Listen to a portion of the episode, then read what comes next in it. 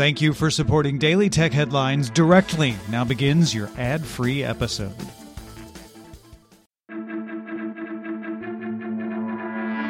These are the Daily Tech headlines for Wednesday, February 16th, 2022. I'm Rich Stroffolino. Google announced early access to Chrome OS Flex, letting users download and install Chrome OS onto a Mac or Windows PC. Chrome OS Flex can be run off an internal drive, USB stick, or by a network deployment and will operate on the same release schedule as Chromebooks. This builds off of the Chromium OS distribution from CloudReady, which Google acquired with Neverware in 2020, but adds Google Assistant and nearby sharing. Twitter started testing its safety mode with a group of about 750 testers in September. Twitter now launched a beta for the program, available uh, for about 50% of users in English speaking markets. Once enabled, safety mode automatically blocks accounts replying with harmful language for seven days. The beta will also prompt users when they may need to enable the feature. Google plans to bring a beta developer preview of Privacy Sandbox to Android by the end of 2022. Google wants developer feedback on the system, which is still in active development. The company said this will limit sharing user data with third parties for ads.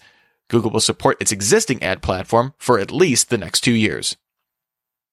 Senators Richard Blumenthal and Marsha Blackburn unveiled the bill for the Kids Online Safety Act. If passed into law, this would require online platforms to provide the parents of children under 16 with tools to track screen time on a service, opt out of autoplay video, and modify content recommendation algorithms. The bill also requires platforms to prevent promotion of self harm and provides for a research program to look at the effects platform have on minors. The Amazon App Store preview is now generally available in the Microsoft Store with more than 1,000 apps and games. Previously, you had to be an insider to try out Android apps on Windows. Windows 11 is also getting the redesigned media player, notepad apps, and new taskbar improvements. And Microsoft launched a preview of its 3D emojis in Teams, offering 1800 emojis to use in chat and channels, including some animated options. In its Q4 earnings, Roblox lost 25 cents per share with revenue up 20% in the year to $770 million, both missing analyst estimates. Daily active users increased 33% in the year to 49.5 million. CEO David Baszucki said the company remains very gentle on monetization to focus on quality user growth, with no plans for advertising or 3D shopping. A coalition of large crypto firms, including Coinbase, Robinhood, and BlockFi, began rolling out Travel Rule Universal Solution Technology, or TRUST, as an anti-money laundering standard. This provides a way for virtual asset service providers to gather and send names, account numbers, and location information on senders and recipients using end-to-end encrypted channels. India has banned another group of 53 apps with links to China, including Tencent's X River, Garena's Free Fire, NetEase's Onmyoji Arena, and Astracraft. India has banned more than 300 apps from China since mid 2020, and many in the new round are rebrands of previously banned apps. On the other hand, Free Fire Illuminate had more than 40 million of its 75 million monthly active users in India, according to what App Annie told TechCrunch. The game maker is owned by Sea, which is based in Singapore, but has significant backing from China's Tencent. OM Digital Solutions released its first camera since acquiring Olympus, the OM1.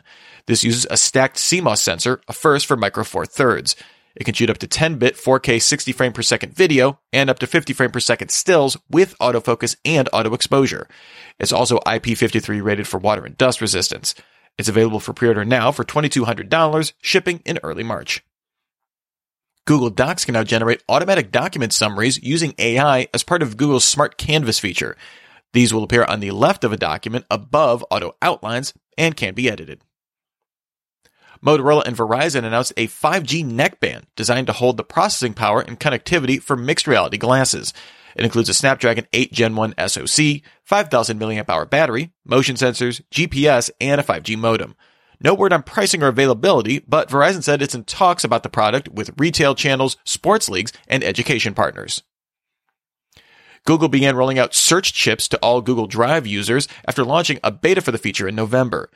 These let you filter results with drop down menus for location, file type, date modified, people, task, and shared labels. Search chips rolled out to Gmail in February 2020. Sony announced the $179 LinkBuds, an open style wireless earbud. They look like a figure 8, use a ring shaped 12mm driver, and are slightly lighter than AirPods, offering 5.5 hours of battery life on a charge. The LinkBuds also use an updated noise suppression algorithm for better voice quality. You can pre-order them now, shipping February 17th. Starting in 2025, all Jaguar Land Rover vehicles will use NVIDIA's end-to-end Drive Hyperion platform powered by NVIDIA's Orin SoC. According to Jaguar Land Rover's executive director Francois Dossa, the company plans to develop level 3 autonomous driving technology on the platform. The company already plans to make its fleet all electric by 2025 as well.